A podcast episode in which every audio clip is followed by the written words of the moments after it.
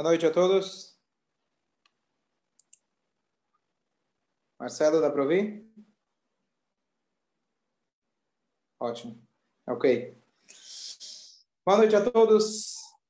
Vou dedicar o shiur, meu pai ainda ele passou uma semana aí no hospital, não estava muito bem. o Hashem está se recuperando, mas vou dedicar então o shiur para a refuash de dele, meu pai, Chaim Abraham Tzvi, a Cohen Ben Golda, que tem uma de em breve, se Deus quiser. Ok, sejam todos bem-vindos. Vamos começar agora mais um shiur. Muita alegria.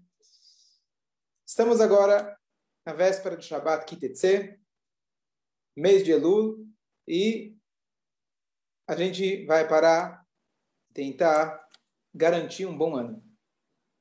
A gente passa todo ano Rosh Hashanah, Yom Kippur, vamos na sinagoga, a gente reza e a gente espera que a Hashem vai garantir para a gente um bom ano. E a pergunta, uma das mais clássicas de todo o judaísmo, será que se eu rezar com intensidade, eu rezar bem, fazer boas decisões, eu estou garantido para um bom ano? Como muitos sábios filósofos perguntam, será que, boa noite para a turma que está entrando aí no Instagram, será que porque eu fiz uma boa reza, eu fiz coisas boas, eu vou viver?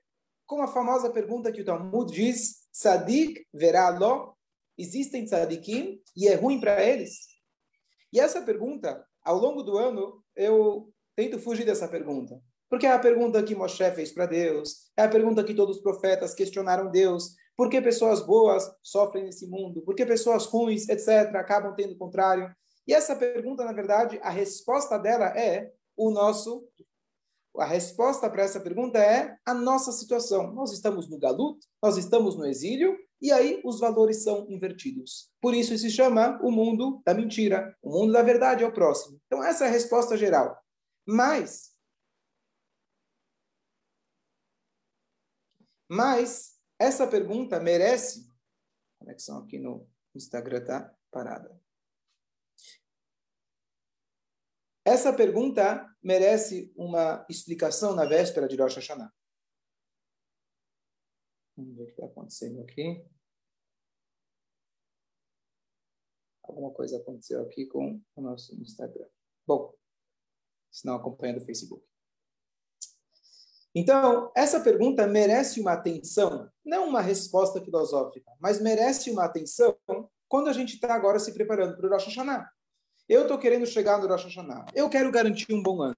Se você vai me dizer com uma resposta filosófica que eu posso ganhar nesse mundo, mas pode ser no mundo vindouro, e claro que eu acredito, e que tudo que a Hashem faz é para o bem, mas então para que, eu estou rezando? Qual o critério que a Hashem usa para dar para a gente um bom ano no sentido literal?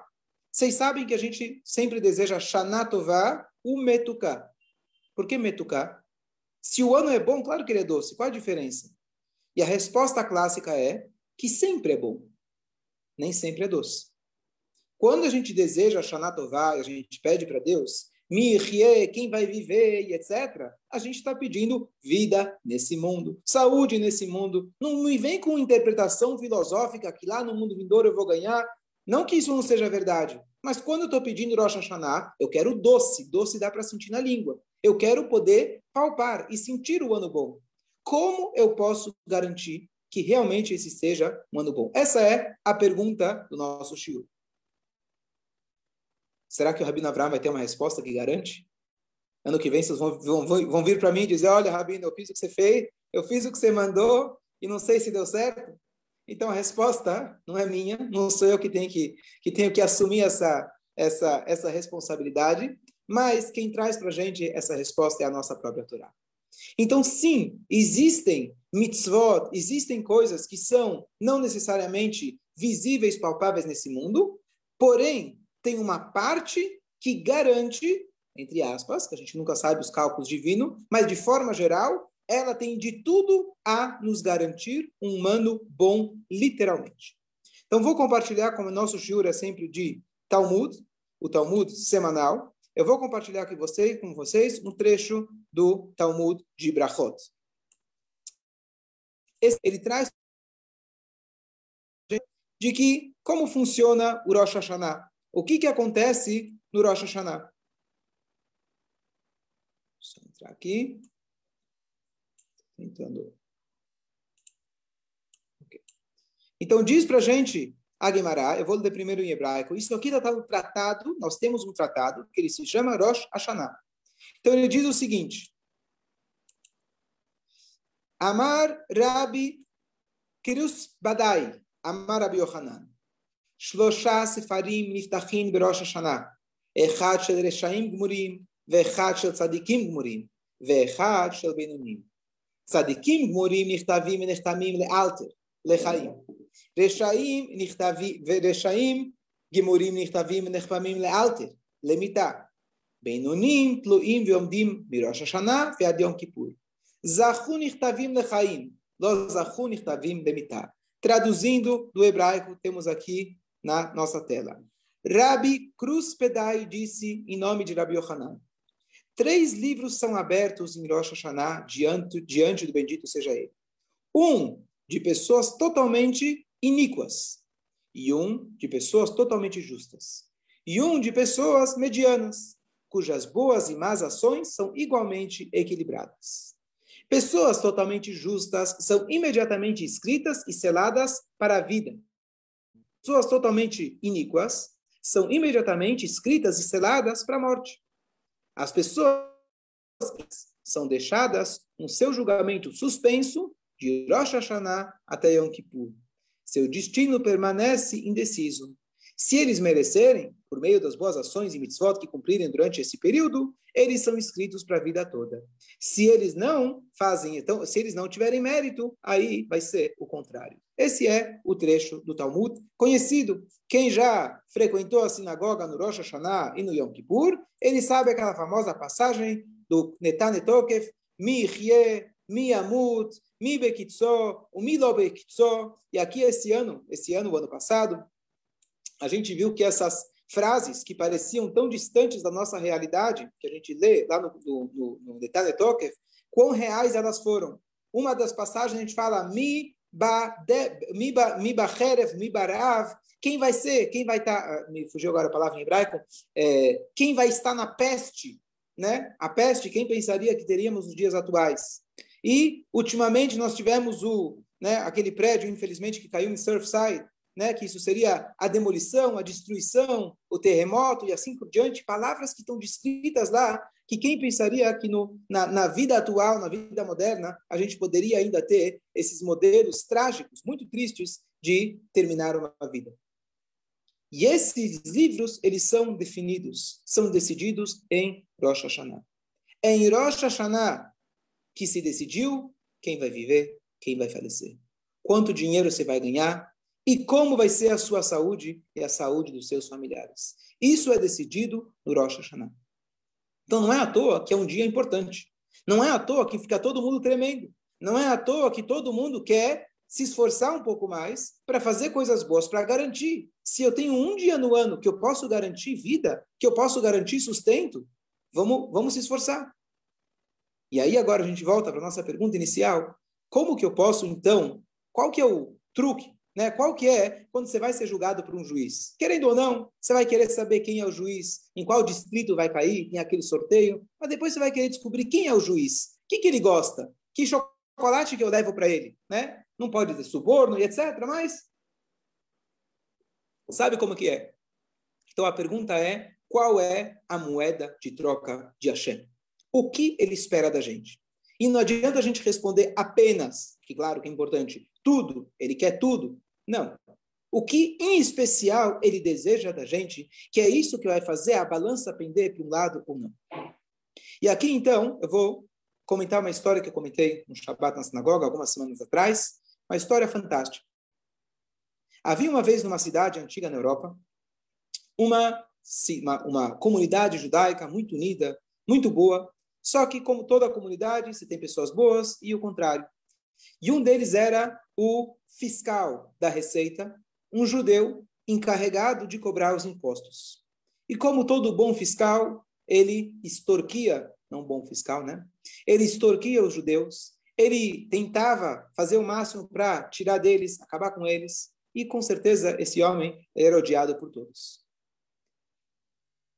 Bom, aconteceu, rabino ficou velho, rabino acabou falecendo, e no mesmo dia que aquele rabino, tão amado por todos, faleceu, aquele fiscal faleceu.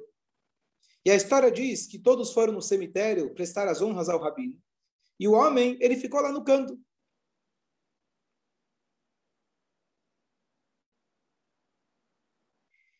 Então, de repente, aconteceu uma coisa inusitada, que em pleno cemitério apareceram ladrões e a turma se dispersou. E só ficaram lá os mortos, o corpo do rabino e o corpo daquele fiscal. E a história diz que quando eles voltaram, de repente eles se confundiram e começaram a fazer os discursos fúnebres para o morto que era na verdade o fiscal, nosso tão querido judeu, que fez bem para todo mundo, que ele ajudava todo mundo, recebia todo mundo, só fez coisas boas na sua vida, deixou uma família maravilhosa. Bom, e aí eles falaram, falaram, enterraram ele com todo o cavalo. E o rabino, sem eles perceberem, ele foi enterrado no canto, sem elogios, mal minhan tinha, e ele foi lá deixado de lado. Quando a turma percebeu, depois de já enterrado, que se não pode mais trocar, eles começaram a ficar muito chateados. Olha o que a gente fez. A gente pegou aquele perverso, aquele malvado, e a gente deu para ele todo o cavalo. E para o nosso rabino querido, olha o que aconteceu. Só que na noite seguinte, um dos membros importantes da comunidade, ele, um dos membros importantes da comunidade, ele, ele teve um sonho. E no sonho disseram para ele o seguinte: eu sei que vocês estão muito chateados pelo que aconteceu, mas saibam de que isso já tinha sido planejado por Deus. Os ladrões vieram na hora certa e vocês confundiram os corpos por um motivo importante. Qual é o motivo? Então ele disse o seguinte: aquele homem perverso, com tudo de ruim que ele fez na vida, num único instante, num único momento na vida dele, ele fez algo fantástico. Ele estava com uma sobra de comida muito grande, das coletas que ele teve, alguma festa, alguma coisa, e como sobrou muita comida, ele decidiu dar para os pobres. E aquilo ficou como um crédito. O rabino, por mais ao aproveitar o Rafa Web entrou aqui, Mazatov, dedicado também para nascimento da dele recente, Mazatov, Mazatov. Não sei se ele está aí ouvindo. Então, é, o, o, o Rabino, uma vez na vida dele, teve uma pessoa que foi envergonhada publicamente e o Rabino não se manifestou. Ele permitiu que aquela cena acontecesse e ele não se manifestou. E o sonho concluiu dizendo que cada um então pagou em vida aquilo que ele fez. Então, apenas como um desconto, né, um último é, acerto com o rabino, ele não teve os discursos fúnebres merecidos e aquele homem teve por um único mérito que ele conseguiu adquirir. E o conceito da história que a gente vê, olha que interessante, que esses dois homens, que tipo de mitzvot que eles fizeram? Mitzvot que beneficiam ou não o próximo. O rabino, com certeza, tinha o Olam Abba dele garantido. O mundo vindouro espiritual estava garantido. Mas algo que ele permitiu, que uma pessoa fosse envergonhada publicamente aqui nesse mundo, ele tinha que pagar aqui nesse mundo. No último instante, antes de ser enterrado. Mas ele pagou aqui. Aquele homem que fez uma bondade e alimentou os pobres nesse mundo, ele teve que receber o seu mérito aqui na terra. E aqui nós temos a dica e a resposta. Que se nós queremos garantir um ano bom não, as, não apenas em mundos espirituais, em conceitos espirituais, mas garantir um ano bom no sentido literal, nós temos que praticar a bondade no sentido literal. As mitzvot, de maneira geral, se dividem em mitzvot espirituais, mitzvot entre o homem e Deus, e as mitzvot entre a pessoa e o seu semelhante. Ambas são importantes, não tem como a gente abrir mão de nenhuma delas. Porém, se eu coloquei tefilim, que é algo espiritual, possivelmente o meu, a minha recompensa vai ser espiritual. Se eu coloquei o tzitzit, eu fiz kasher, é tremenda, é infinita. Quando é espiritual, é uma recompensa infinita. Mas quando eu pratico a tzedakah, quando eu ajudo uma pessoa, quando eu dou uma boa palavra, quando eu me torno uma pessoa mais amigável, eu propago a paz, luto pela paz, a minha retribuição é aqui nesse mundo. Quem diz isso? Eu falei no início, quem é que vai garantir? Quem garante isso para a gente é uma Mishnah, um tratado do, do, do, da Torá oral, uma passagem da Torá oral que nós lemos diariamente. Todos os dias nós falamos uma brachá, que a gente abençoa a Deus, para a gente poder estudar a Torá. A gente agradece que a gente pode estudar a Torá. Deus nos santificou, nos deu a Torá, nos escolheu. E logo em seguida nós falamos um trecho. Esse trecho começa com as palavras Elud, Varim, etc. Essas são as coisas. E lá ele diz a seguinte frase: Elud, Varim, Sheadam, Ochel, Perotehem, Baolam Essas são as coisas que garantem que a pessoa possa colher os frutos ainda nesse mundo. Que Budavaem, honrar os pais, Gmilut Hassadim, é, fazer a, praticar a bondade. Veashkamat Beit Acharit Vervit, aqui é uma coisa interessante, aquele que acorda cedo e vem na sinagoga de manhã e de tarde, por quê? Porque na reza nós fazemos pedidos, quais são os nossos pedidos? Dinheiro, comida, saúde. Então, a resposta também é nesse mundo. E, assim, por diante, ele continua falando, Be'achnasat Orchim, Ubikur trazer pessoas dentro da tua casa, visitar os enfermos, possibilitar que uma noiva possa ter o seu casamento, e por último ele diz que o estudo da Torá é como tudo. Por que o estudo da Torá? Porque para você saber como praticar a bondade, existem diretrizes. Não é do jeito que eu quero. A Torá nos indica, nos ensina e nos dá uma, uma diretriz muito clara e específica de como nós devemos e podemos ajudar o próximo. Então, se a gente for olhar nessa Mishnah, o denominador comum desses itens que ele fala, que você ainda vai desfrutar nesse mundo, são a prática de boas ações que nós fazemos com o próximo. Então, essa é a dica de hoje. Vamos garantir um ano bom fazendo fazendo algo bom nesse mundo. Nesses últimos tempos, eu, no final do Shiur, ainda não cheguei lá, no final do Shiur eu mostro um vídeo, então já vou aqui fazer a propaganda, tem um vídeo fantástico, quero mostrar para vocês, de como realmente essa história que eu acabei de contar para vocês, ela se concretizou nesse mundo. Uma pessoa que fez um bem nesse mundo e como ela recebeu a, o troco divino ainda nesse mundo de uma forma totalmente fora do comum. Mas antes de mostrar o vídeo, antes de concluir, eu queria é, passar, passar para mais dois, dois pontos. Uma coisa muito interessante.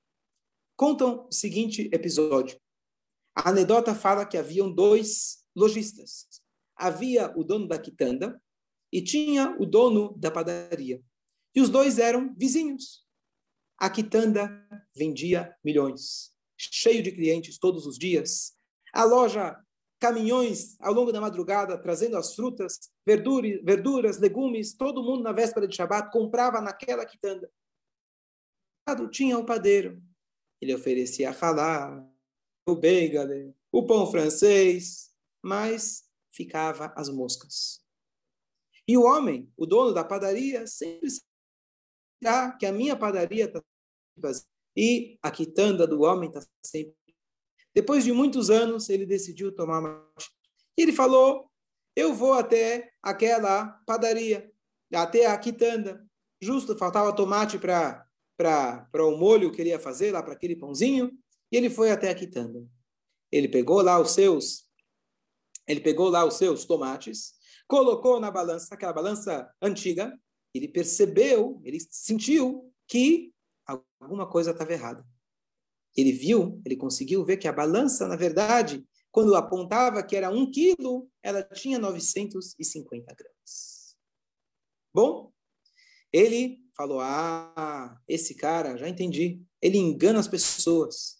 E esse cara é um ladrão. Ele foi até o juiz, foi até a polícia, chamou, fizeram uma perícia. Ele tinha razão. O homem passava enganando todo mundo. Ele foi chamado para a corte, e teve lá o julgamento. E lá tinha o dono, dono da padaria acusando com as provas e o dono da quitanda tentando se defender. Bom, dono da quitanda, agora que a gente já mostrou que o senhor andou roubando, que o senhor há muitos anos engana os seus clientes. O senhor tem alguma coisa para se defender? Ele falou: Olha, eu quero dizer o seguinte. Quando eu comecei a minha loja, eu não tinha aquela pedra, não sequer não tinha dinheiro para comprar uma balança direito. Eu não tinha aquela pedra do peso de um quilo, de 500 gramas, 200 gramas. O que, que eu fiz? Eu vi que tinha uma padaria ao lado e eu pedi para ele um quilo de pão. Eu peguei um quilo de pão e assim eu comecei a minha loja. Eu deixava os pães de um lado e do outro lado eu colocava as frutas. E assim eu comecei a minha loja. E até hoje eu uso aquela mesma referência para poder pesar para os meus clientes. O dono da padaria entendeu por que, que ele não tinha clientes até aquele dia. O dono da quitanda fazia de forma inconsciente, mas ele, na verdade, que era o problema. Ele tinha sido aquele primeiro que vendeu um quilo, uh, vendeu 900 gramas a preço de um quilo. Na Torá, nós temos um conceito que se chama Midah Keneged Midah medida por medida. Hashem, ele devolve para nós o troco que nós demos. E o troco que ele dá é sempre na mesma medida. O que, que significa na mesma medida? Alguns exemplos. Moshe Rabbeinu, a gente sabe, ele foi jogado no Nilos. Por quê? O Paró, ele decretou que as crianças deveriam estar no Nilos. O que, que aconteceu com o Paró? Ele foi jogado e se afogaram dentro da água. Hashem ele paga sempre na mesma moeda. A Miriam ficou esperando por Moshe. Posteriormente, o povo inteiro esperou pela Miriam quando ela teve a Metzorah, a lepra.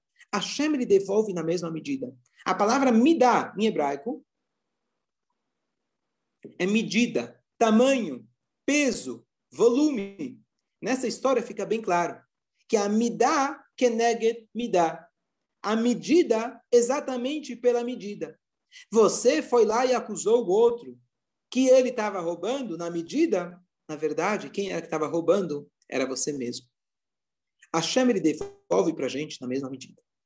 Então, quando eu faço um bem material, especialmente para alguém nesse mundo, Hashem não vai me devolver apenas em espiritual. Hashem vai me devolver aqui no material. Então, aqui tem um conceito super interessante. Eu estava conversando com alguém esses dias, e eu fui visitar, tocar chofar, e aí eu desejei que você, tenha, que você tenha um bom ano, saúde, etc., e que você possa ter um crescimento espiritual também. E a pessoa meio que levantou as sobrancelhas falou, estranho, por que você primeiro falou saúde, etc., depois você falou sobre o espírito? Não deveria ser o contrário? Eu falei, é, realmente, acho que você esperaria de um rabino que ele fala, olha, que você possa fazer muitas mitzvot, que você possa rezar bastante, etc., e que você possa ter um bom ano também. Eu falei, não. A brachá sempre começa do material para o espírito. Porque sem o material, nós não temos o espírito. E olha que interessante. Quando eu vou fazer um bem para uma outra pessoa, às vezes a gente pensa que um bem é dar um ensinamento, abrir a mente da pessoa, fazer com que ela se torne uma pessoa melhor. Às vezes, e mais importante, é você dar para a pessoa um abraço que ele precisa, a moeda que ele precisa, a ligação que ele precisa. O ovo que o teu vizinho está precisando. Literalmente o ovo, a farinha. Essas coisas que a gente acha, às vezes, são pequenas, são elas que garantem a recíproca divina.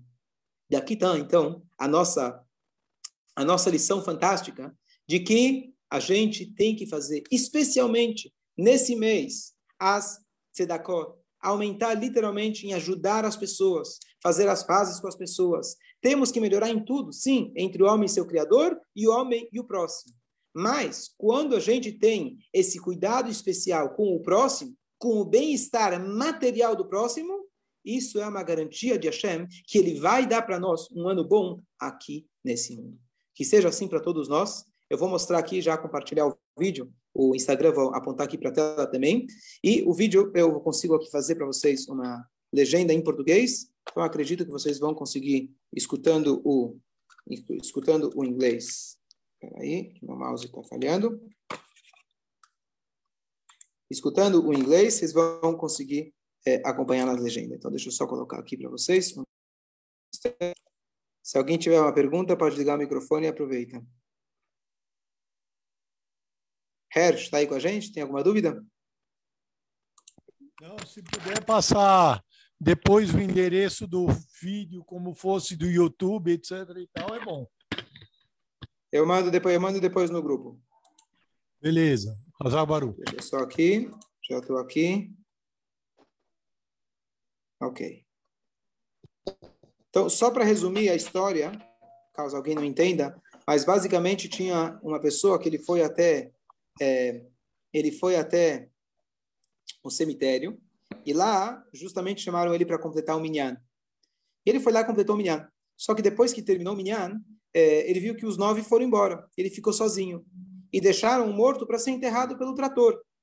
Ele falou: Eu aprendi que se tem um judeu que ele está sozinho, ninguém enterra, isso se chama um mitzvah um morto que é uma mitzvah você enterrar ele. Mesmo um Kohen Gadol, um Kohen, um Nazir, pessoas que não podem nem chegar perto, eles devem fazer a mitzvah de enterrado. Então ele falou, eu vou enterrar sozinho, eu não vou deixar para o trator fazer isso. E ele enterrou. E aí ele anotou o nome do falecido. Ele depois foi atrás para descobrir quem era aquele homem. E vocês vão ver a história de quem era aquele homem, que vocês vão ver que a bondade que aquele homem tinha feito com esse homem que enterrou sem saber, foi o que trouxe com que ele pudesse ele mesmo enterrar. Não sei se vocês entenderam. O homem falecido que foi enterrado, ele tinha feito uma bondade tremenda para o homem que enterrou. E o homem que enterrou, por acaso, né? Por acaso, Hashem colocou ele lá naquele momento para prestar as últimas honras para uma pessoa que tinha feito um grande favor para ele. Então, vou colocar aqui para eles, para vocês, espera aí.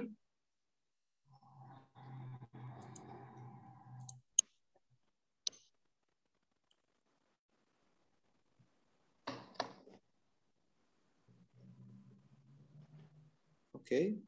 O YouTube decidiu colocar a propaganda. Vamos ver se agora começa. Ótimo. Ok. Vou colocar aqui. Português. Ok, já vou compartilhar a tela. Se alguém está com o microfone ligado, puder desligar. Ok. Vamos aqui compartilhar com vocês.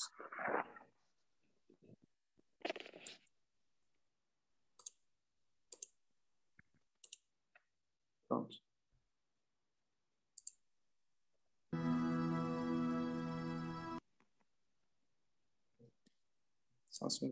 Every year, Erev Rosh Hashanah, Rabbi Stephen Ammon's wife would go with her father and siblings to the Staten Island Jewish Cemetery to visit her mother's kever. One year, she knew she wasn't going to be able to make it that day.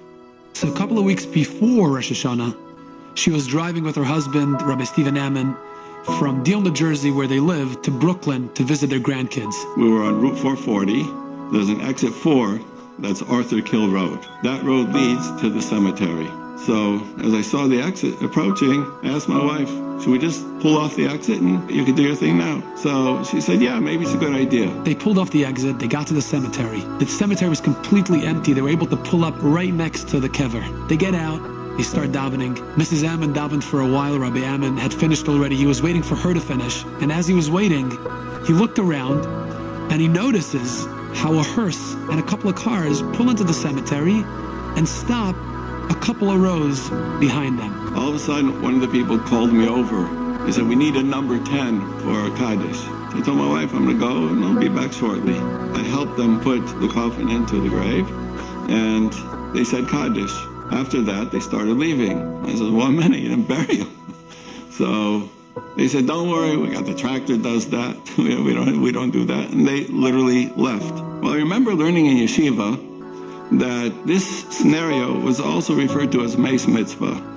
That mace mitzvah was not just if there was literally nobody to bury, but if you had relatives who walked away, you sort of also had nobody to bury, and this was called the mace mitzvah. So I went to the person sitting in the tractor and said, do you mind if you give me a shovel and I'll do it for you? You could go and I'll bury the person. The guy says, I don't mind. Rabbi Ammon spent an hour and a half finishing the burial until the entire grave was covered with dirt. He turned to put the marker that the family had left and stick it into the grave, but right before he did that, he took note of the name and wrote it down. The whole way driving to Brooklyn, I was thinking like, why, why, why? I wasn't planning to be here. strange funeral pops up in the middle of nowhere, and I'm number 10, and then I'm the guy who's burying him. It, it seemed weird. Rabbi Amma decided to make some calls, make some inquiries, and find out a little bit more about who this guy was. One of the people Rabbi Ammon called was his mentor and Rebbe, the late Rabbi Herman Neuberger, the executive director of Ner Yisrael, the yeshiva that he went to.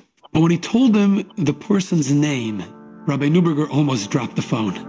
Rabbi Neuberger told him, 40 years ago, when you were growing up in Seattle, Washington, and you enrolled in Ner Yisrael, your father had lost his job. In those days, it was quite different than nowadays. You paid for long distance calls, airfare was expensive. I remember the ticket cost $300 one way. We got the 300, flew to yeshiva, and of course the next problem is tuition. Rabbi Neuberger decided to try to help out and find a person who can supplement Rabbi Stephen Ammon's tuition. Rabbi Neuberger told Rabbi Ammon on the phone, the person who ended up paying and sponsoring your tuition for all your years in yeshiva was the fellow you had just buried the other day. It went full circle that uh, this person who paid for my education, and while I was in yeshiva, I remember learning this halacha of Meis Mitzvah.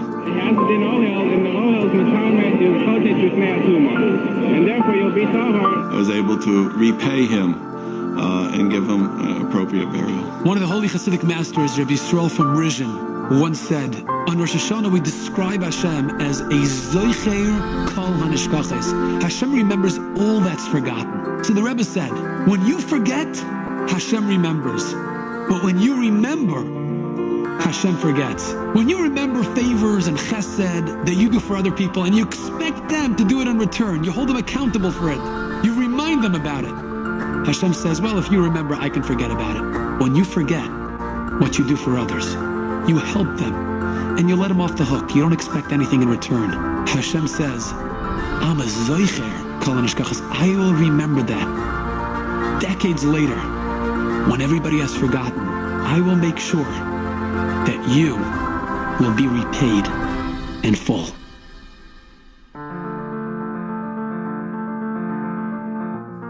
Noite a todos. Boa noite, Rabino. Shabbat Shalom. Escolha, Rabino. Boa noite, Rabino. Shabbat Shalom. Tová. Zavarou, Rami. Escolha, espero que gostaram. Ótimo. uma Excelente. tradução